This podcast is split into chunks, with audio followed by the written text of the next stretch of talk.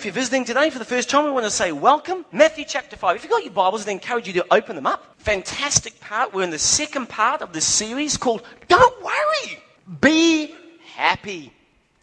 Don't worry, be happy. I just want to just cast your mind back a little bit to maybe, uh, maybe year three. What would you used to call that? I don't know. Primer. Standard one. Let's go standard one in the old language. What is that equivalent to these days, Ellie? Year so thank you, standard two. So go way back there. And I want to ask you a question. Can you remember, I can, your first broken heart? Mine goes back to then, when my girlfriend dumped me. and she was the very girlfriend I prayed furiously that I could marry one day. oh, thank God that never happened. oh, thank you that you didn't answer that prayer the way I wanted that one. But it was eight years old and it was puppy love. You remember those days? Yeah. It's amazing. But if only all heartbreaks were as simple as it was back then. Year two, year three. The fact is, friends, as we get older, life gets more complex and life gets tough. And there's a lot more difficulties that we have to overcome than an eight year old. Now, friends, listen carefully. The Bible does not explain all suffering, it doesn't do that. But it does teach you and I how to handle suffering as we go through it. And we're in this series called The Beatitudes. And it's Jesus' eight secrets to happiness. Because he starts every one of those eight in Matthew 5 with happy, blessed, to be envied. That's how he says. Blessed equals happy. We looked at that last week. And we, last week we looked at how to be happy in spite of our circumstances. And remember we said, if we have to wait till all our circumstances are perfect and squared off till we're happy, we'll never be happy. So Jesus is teaching us in these Beatitudes how to be happy in spite of our external circumstances and have the sun shining on the inside. That's what he was talking about. And today we're going to pick up the second. And again, now you've had a chance to find it, Matthew chapter 5 and verse 4.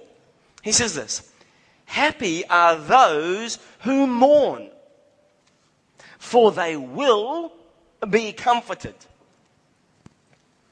Now, the question is how can I be happy again after a big hit?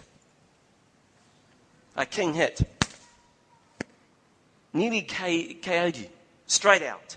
How can I be happy again after a huge loss? After a devastated heartbreak, often associated with a relationship? Loss or when that person just walked out the door to never come back, or when that person betrayed you. You didn't even see it coming. How can you do that? Well, the answer is the only answer I know of because I know how some of that feels. So I'm not talking about somebody who's arrived here. I'm just talking about as a fellow pilgrim on the journey of life who knows what it is to have a devastating loss. How do you make that through? Well, I know how I made it through. I know how the Bible says to make it through. That's what I can tell you. The Bible says the way you make it through that is by experiencing, not just head knowledge, by actually experiencing for yourself God's comfort. You can access that it will give you sanity and it will see you through. If you can't, the world is very cold, very hard, and very fractured.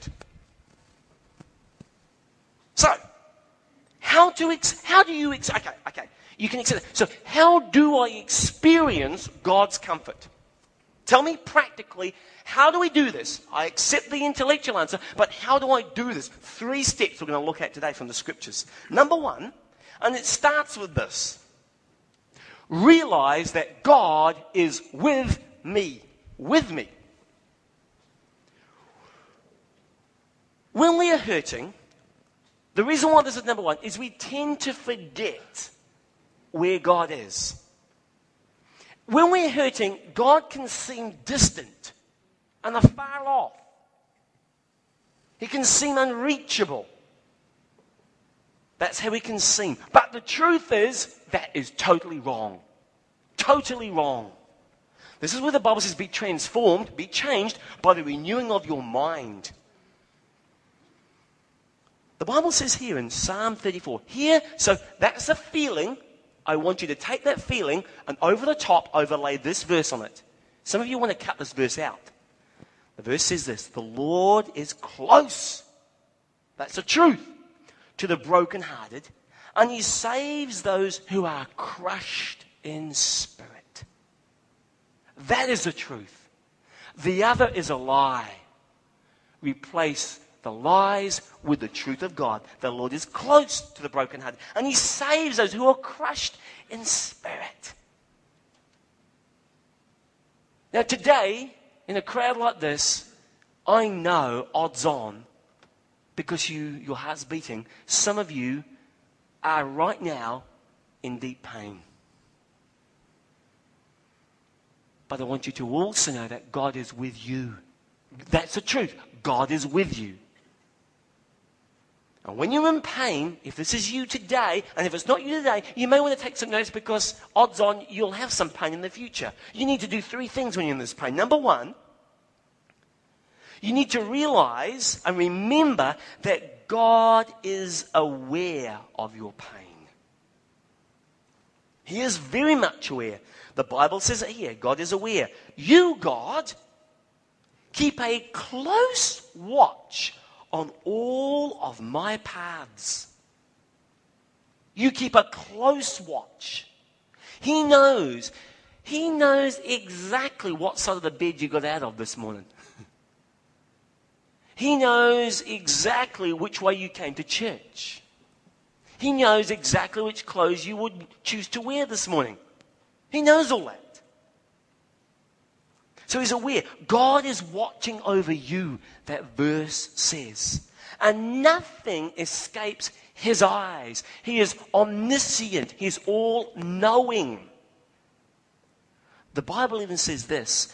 It is so much so you know you know the verse very well about the hairs on your head being numbered, but do you also know that he says that he counts every tear that you shed?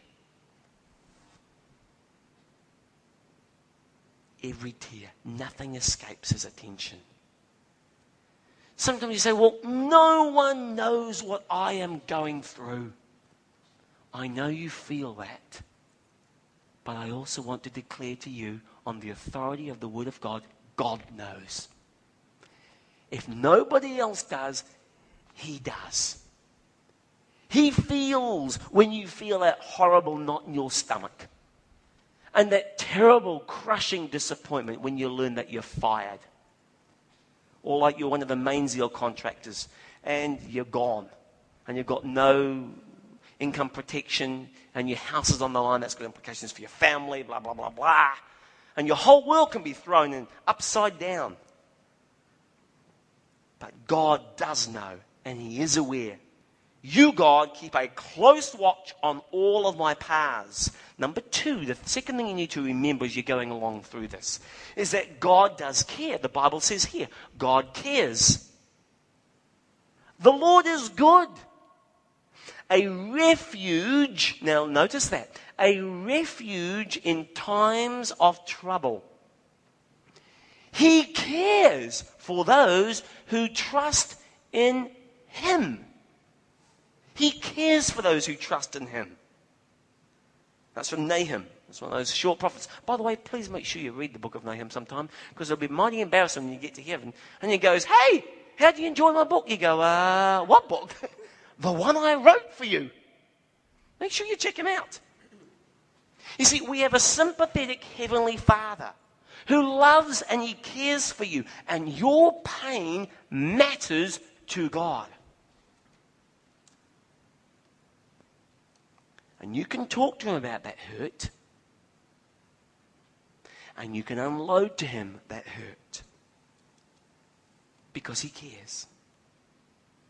The third thing you need to remember as you're going through that pain is God wants to help you through that pain. He wants to help me through that pain. Now, the Bible says here, let us approach God with confidence. Notice, with confidence, so that we may receive mercy and find grace to help us. There it is. There's the grace to help us in our time of need. He wants to help us graciously in our time of need. So when you lack the power to go on, what do you do? Well, God offers you more than just being aware of the problem and the hurt, more than just, well, I'm thinking of you. He offers assistance, He offers reinforcement to help you through that. Now, some people grow through their pain while others get stuck in their pain. And sometimes it's for years people get stuck in their pain. Why? Because they never go on to the second step. So the first step was realize that God is with me, that He cares, that He is aware, and He wants to help. So how do you then get unstuck? Friends, you're going to meet people in your lives who are stuck. And one of the most loving things you can do is to help them become unstuck. Because nobody wants to get stuck. So how do you do that? Number step two is you release the hurt. You need to release that hurt. You've only really got four options when you deal with hurt. You really only have four logical options. Number one is to repress that hurt. And that means you kind of just stuff it down. That didn't happen. It's not going to affect me. What I found to be true, and interestingly this morning I just happened to be reading in the Lancet Medical Journal, science is now completely agreeing, just another, another one again, that says that if we start to um, uh, internalize deep suffering and, and, mourning and pain and grief and not express it, it has physiological, it does physiological damage to us. A heart rate, there's a whole string of reactions that happen. It is not good for you. And by the way, when your immune system is depleted, you are much more open to, uh, to be frank, to attacks from other pathologies which can get you. You often notice there's a direct correlation sometimes between stress and cancer. Even those who study that stuff know that. So don't internalize it. Don't just repress it. You know, it's like you know, holding it in it is unhealthy. Your stomach keeps score. Your body keeps score. That is one option. I just stuff it. Number two is you rehearse it. That's another option. You go over and over and over it in your mind. And you torture yourself by reliving that situation over and over. And you dwell in it, and it consumes your thoughts. You get up, it's there. You get to bed, it's there. You in the day, it pops into your head. So don't dwell in it. Don't let it consume your thoughts. Now, there's a big difference, though, friends. Let me be clear. Between mourning, M O U R I N G, and moaning, M O A I N G. A very big difference. Mourning, M O U R I N G, is very legitimate. It's legitimate grief. Legitimate grief. That's okay. And because Jesus said, Blessed are those who mourn, I will comfort them. God wants to comfort you in your grief. That's what he says. But moaning M O A I N G is, oh, poor me. And you won't let go of it. You keep holding on to that attitude. Day after day, week after week, month after month, and God forbid, year after year. You're having a long pity party. God says you don't repress it, and then you don't rehearse it. The third option you can get is I just resent it. And then you start to imagine paying those people back for what I did to us or to a loved one. Now, friends, let me be real clear about this one. Resentment destroys you. That is like taking a shotgun. Normally, you point it this way. Let's swizzle it around so the butt's out your way and the barrels are my way and pulling the trigger think I'm going to hurt you with a butt.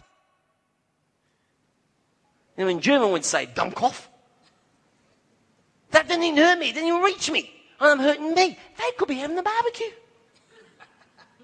They didn't even know you're spewing and stewing. And they're getting on with their life. What are you doing? You're hurting yourself with that resentment. The Bible says that you forgive people because God said to do and for your sake. Nothing to do with whether they deserve it. Jesus is very clear about that. Resentment will eat you up like a cancer. And Jesus says, don't do that. So, what is the fourth option? And the one that Jesus tells us to do for our health so we can be healed? Number four is you release it. You let it go. But how do I let it go? I'll tell you how. Now, take a careful note of this. I must stop focusing on what I have lost and I must start focusing on what I have left. That's how you do it. You stop focusing on what you have lost and you start focusing on what you have left. That's how you get over that. The Bible even says the similar sort of principle. It says, do not dwell on the past. Do not dwell on that past. See, I am doing a new thing. See, if you're focusing on the past, you cannot win a race running backwards looking backwards. You're going to trip up. Boom. The past is your past. Learn from it. Remember, you are a product of your past, but you are not a prisoner of your past. Release it. The past is the past, it cannot be changed. And here's the deal when it comes to you need to let God settle the score. Some of you probably know I'm a and it's quite strange in one sense, but this pastor is quite a competitive pastor. and that's good in some areas. But sometimes I have been tempted when a particular individual, not even in this country I'm thinking about, has done something that I knew was wrong, very wrong, and I've been tempted to straighten the situation out a little myself. But the Lord has said to me, You leave him to me. You leave him to me. See, sometimes I think I must settle the score. But who can do a better job, me or God? He's got much more mm, leverage on options than I have. Look at this. This is exactly what the Bible says. Dear friends, never avenge yourself. Hey, hey, hey, hey, hey. Oh, oh. everybody look up here. Did you see that verse? Never avenge yourself. Revenge is not God's will for your life. You leave it to Him. That's what it says. Leave that to God. Oh, you so bold in faith? Really? You trust God for your salvation? How about for Him to settle the score? Or do you think you're going to pick that one up yourself and go to war yourself? He says, Leave that to God. For He has said, that he will repay those who deserve it. God is a righteous judge. Nothing misses his accounting. Man, aren't you glad that verse is in the Bible? I sure am. If you want to let go of your hurt, you must let God settle that score. If somebody has hurt you, let God handle it. And by the way, just as a side note, if you may want to read, you might want to write out there Psalm 10, which is like the victim's psalm. You know, he's saying, Lord, there are guys out there who are out there hurting the helpless and they're taking advantage of others and they think, I can do whatever I want. That's what their attitude is. Bolshy, arrogant, stroppers.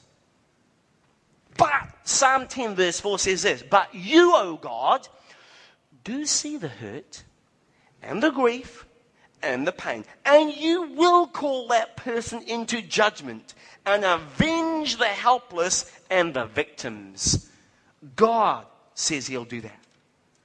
Now, evil people may escape the law, and unfortunately, our system is far from perfect, but they cannot escape God. They cannot escape Him. So, what do I do with my anger? I know for some of my friends, it's the anger has been expressed as their daughter or their husband went out to work for the last time and didn't come back because some drunken driver cleaned them out. Well, some of those mums have got every reason to be angry, but they have turned their anger into something constructive. I'm thinking about MAD, Mums Against Drunken Drivers. And they've turned that anger into something constructive so it helps reduce the number of drunken drivers on the road. So if you're mourning or in grief or in hurt, realize that God is with you. He's close to the brokenhearted.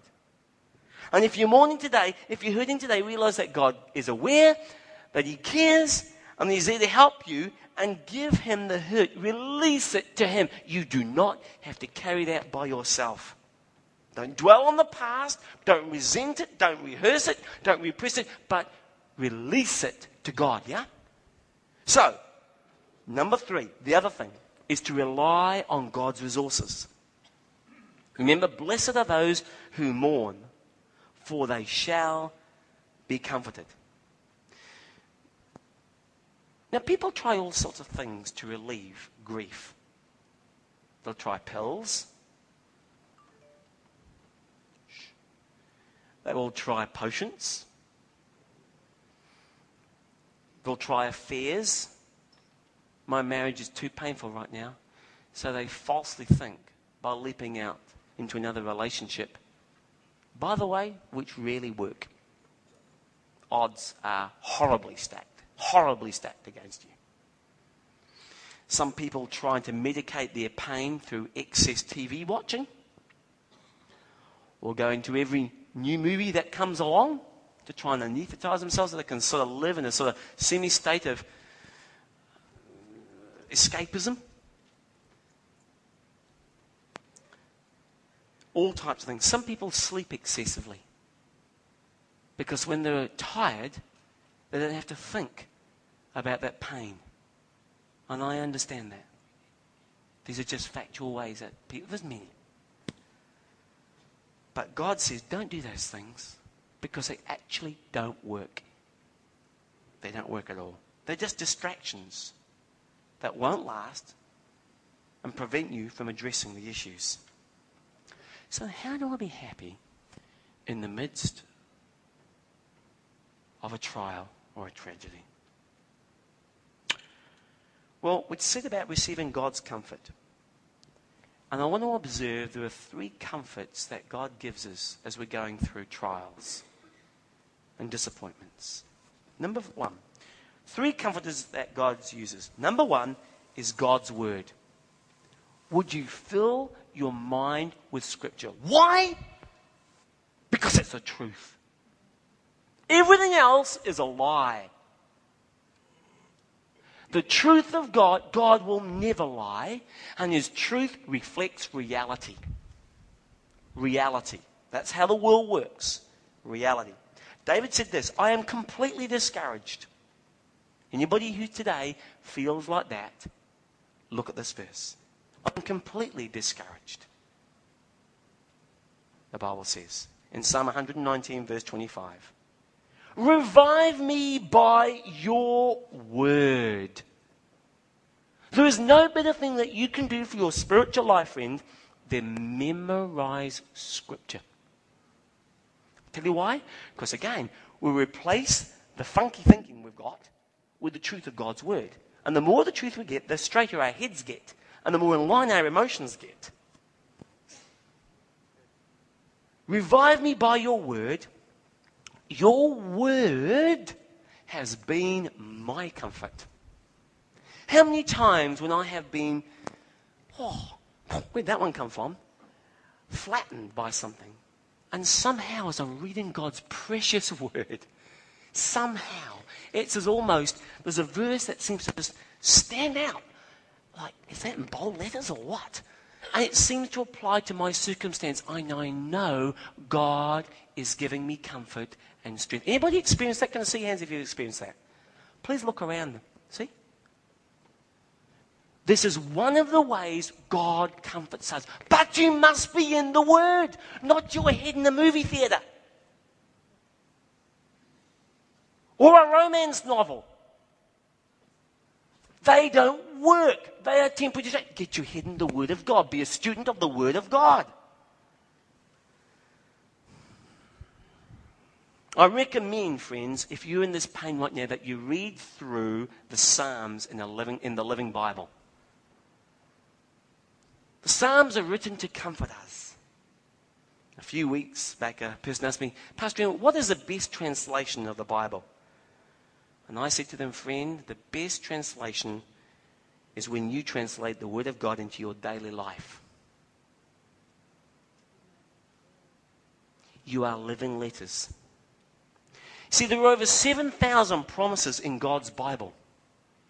Do you know any of them? Are any of them in your head and in your heart?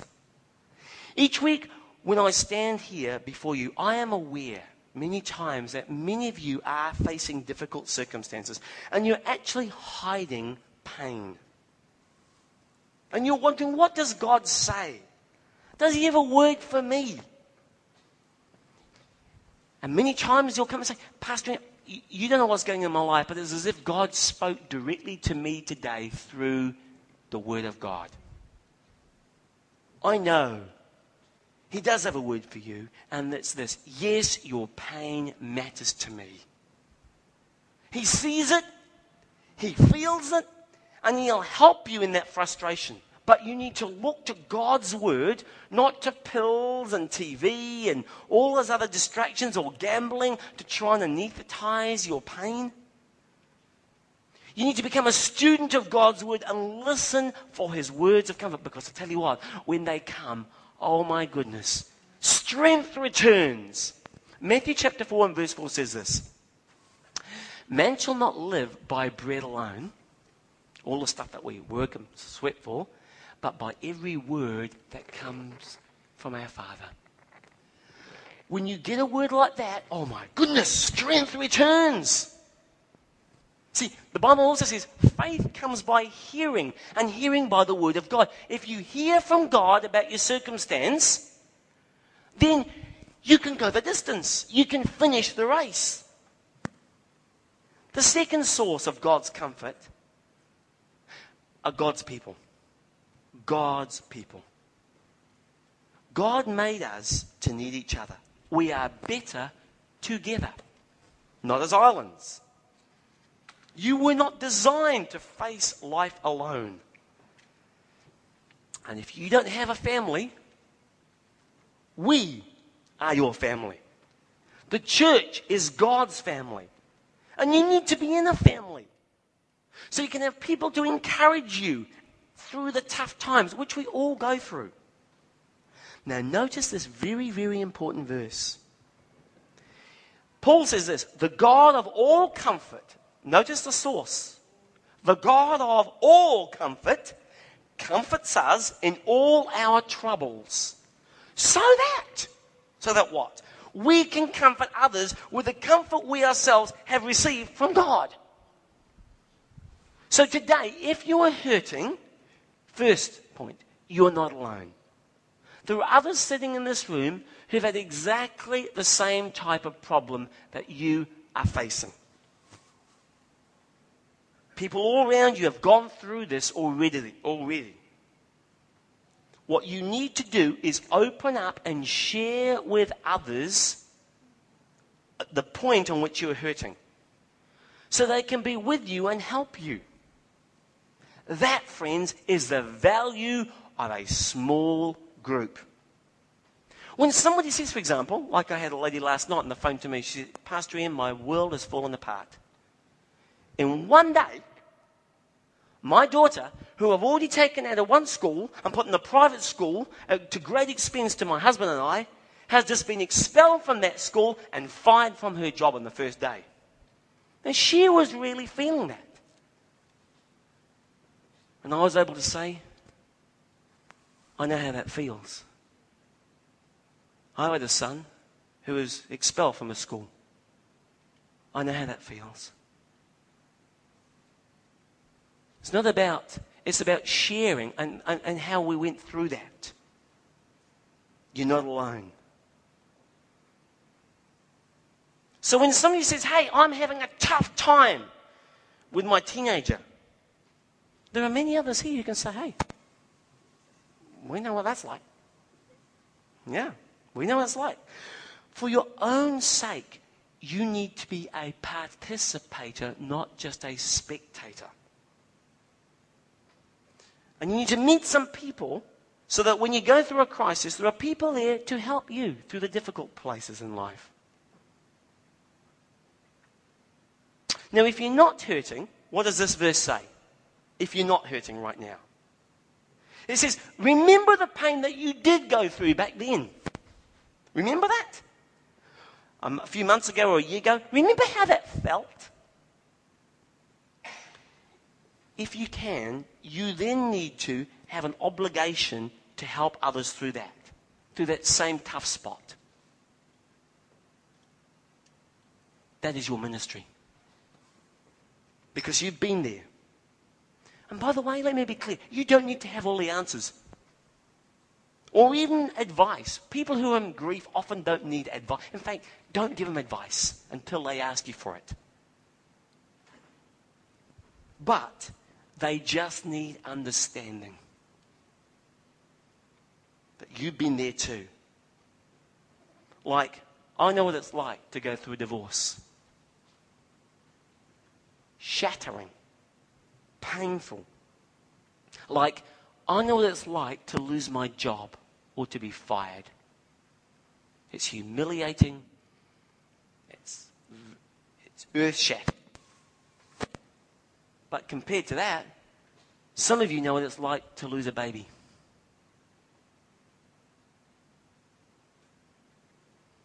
And if you've been through that, and by the grace of Jesus have made that through that, that verse tells us it is your responsibility, your ministry, your privilege to help somebody else go through that. Maybe you've missed a major goal or dream and you felt a disappointment, whatever it may be. But there are people sitting here in this room who are going through those experiences right now.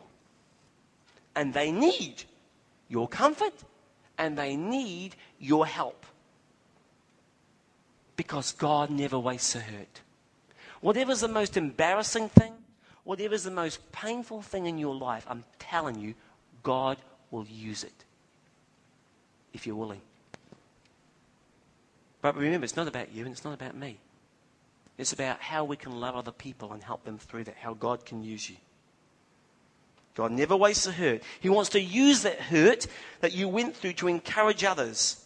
Whether you learned anything or not, you can say, I understand.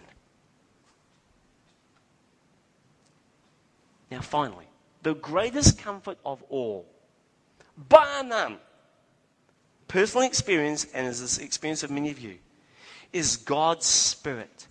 God Himself wants to be your friend.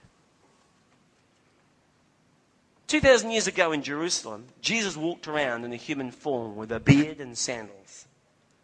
And after the resurrection, he said, I'm going back to heaven physically, but I'm going to send the Holy Spirit to be with you.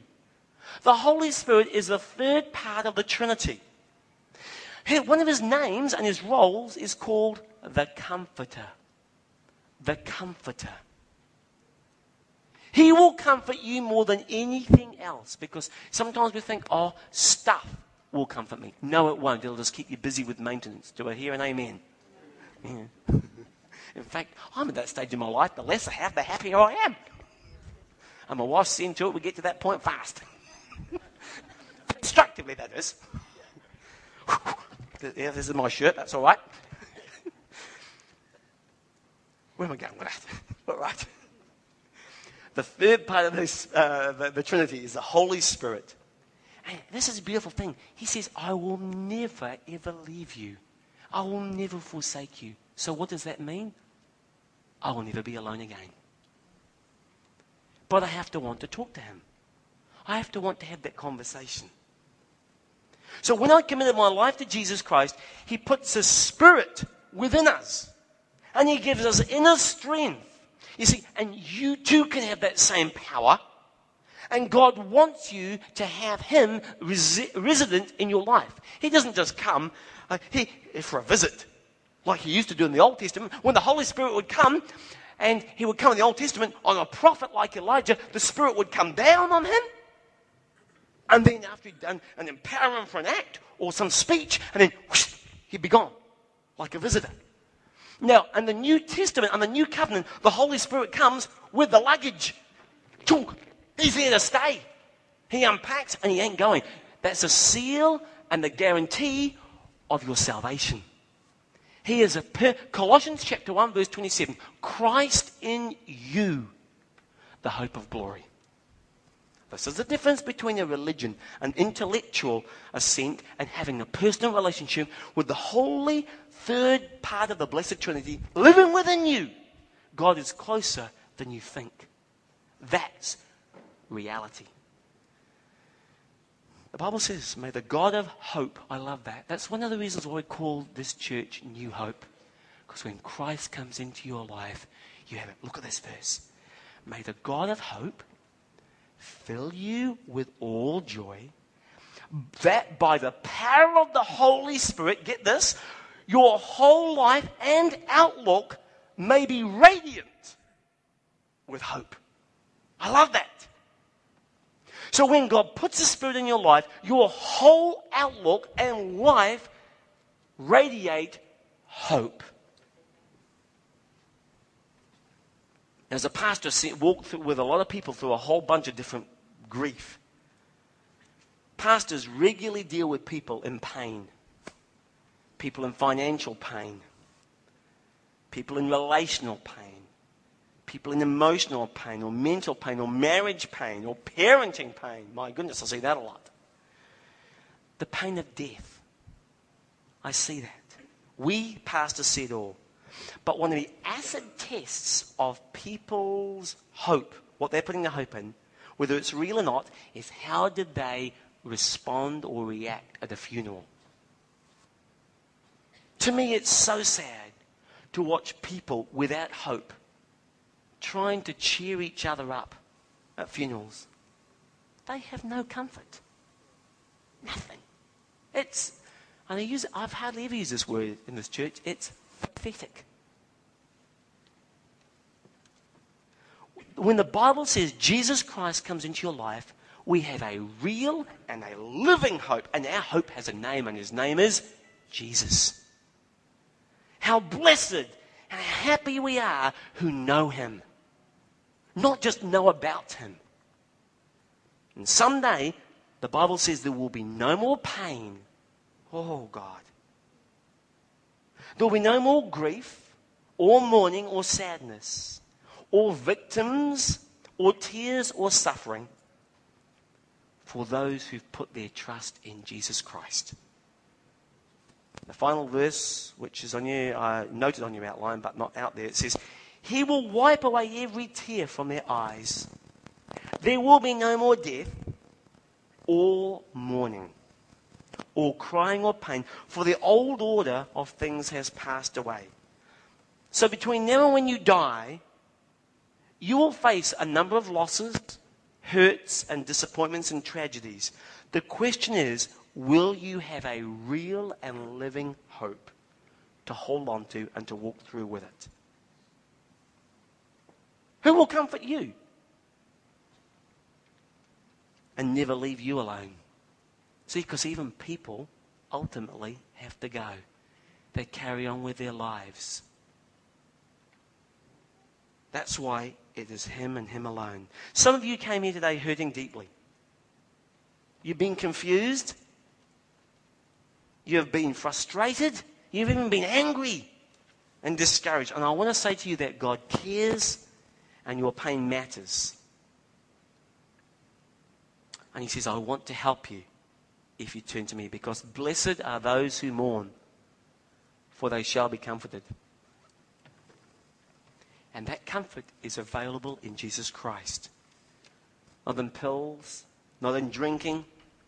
I never figured that out about my dad.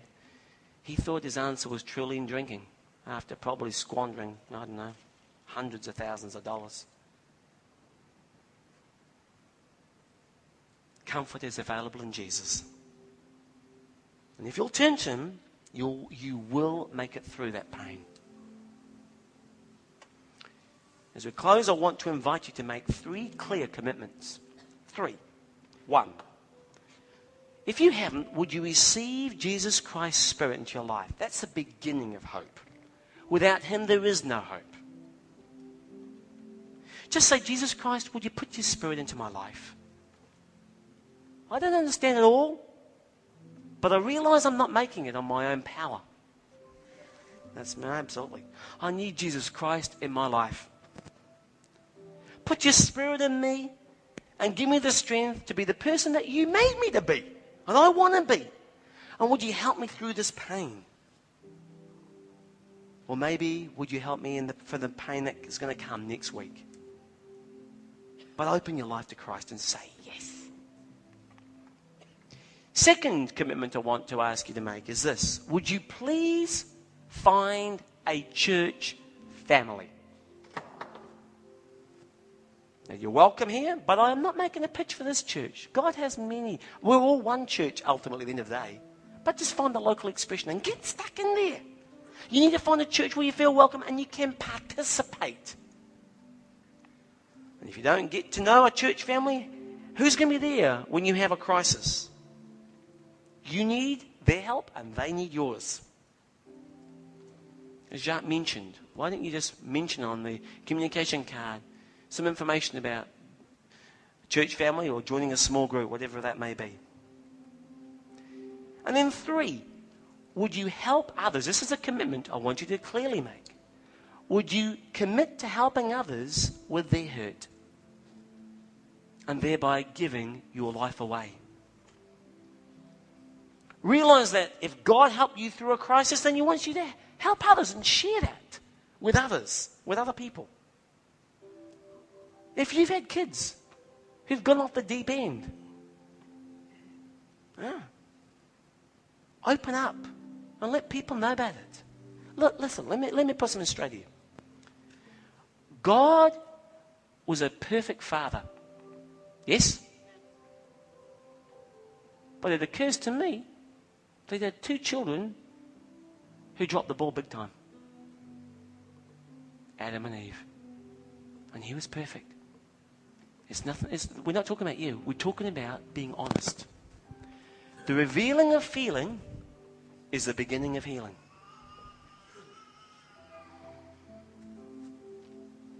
And if you've had kids who've gone off the deep end, let us know because everybody else has got kids here too. And some of them may go off the deep end and they need somebody who knows their pain because it can be a wilderness. If you've gone through the pain of a divorce or had a problem with alcohol, or you had a failure at work, or you've lost a loved one. If you've lost a loved one, let that be a ministry in your life by encouraging others. Would you commit to that for His sake? Let's pray. Friends, I want you to know today that God cares for you deeply. And the Bible says that He has seen everything that's ever taken place in your life. And He is hurt when you have hurt. Some of the things that happen in your life, we're never going to get an explanation for. this side of heaven. And even when we get to heaven, it probably won't even matter then. Folks, life on earth is not always fair. And God's will is not always done on earth. That's why we're to pray for it to be done on earth as it is in heaven.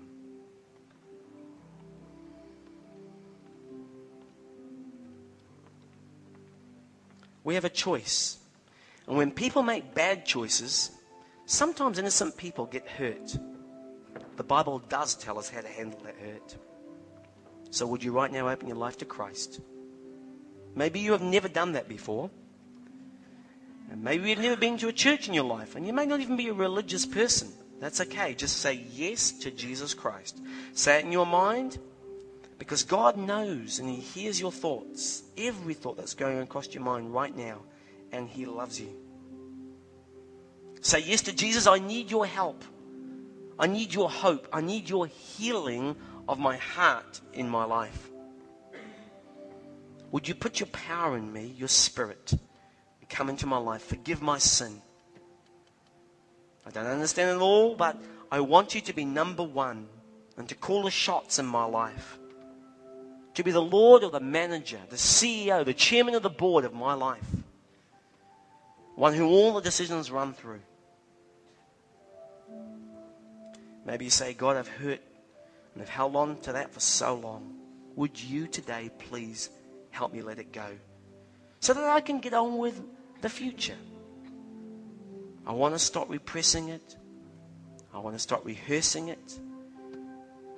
And I certainly want to stop resenting it. And I want to release it to you today.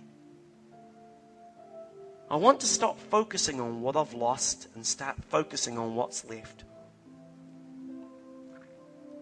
And then when you take that second part, would you say in your heart, Jesus Christ, today, I'm going to get myself engaged in a family, in a spiritual family that I can be part of and join that church family, whether that be New Hope or somewhere else.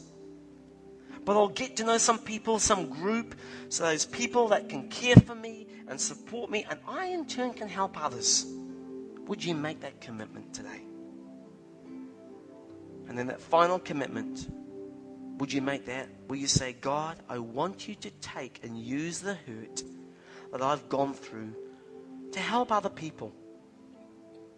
The difficulties, the mistakes, the sins, the dumb things I've done, I know you can use. Those things that I wish had never happened.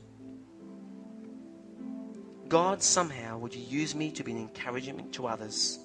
And let that be my ministry. Would you pray that?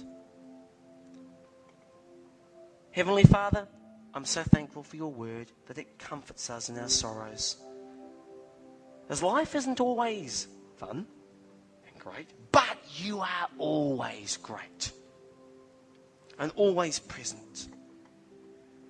We don't know what the next week holds, but we know with you in our lives that we have the strength to be radiant in hope.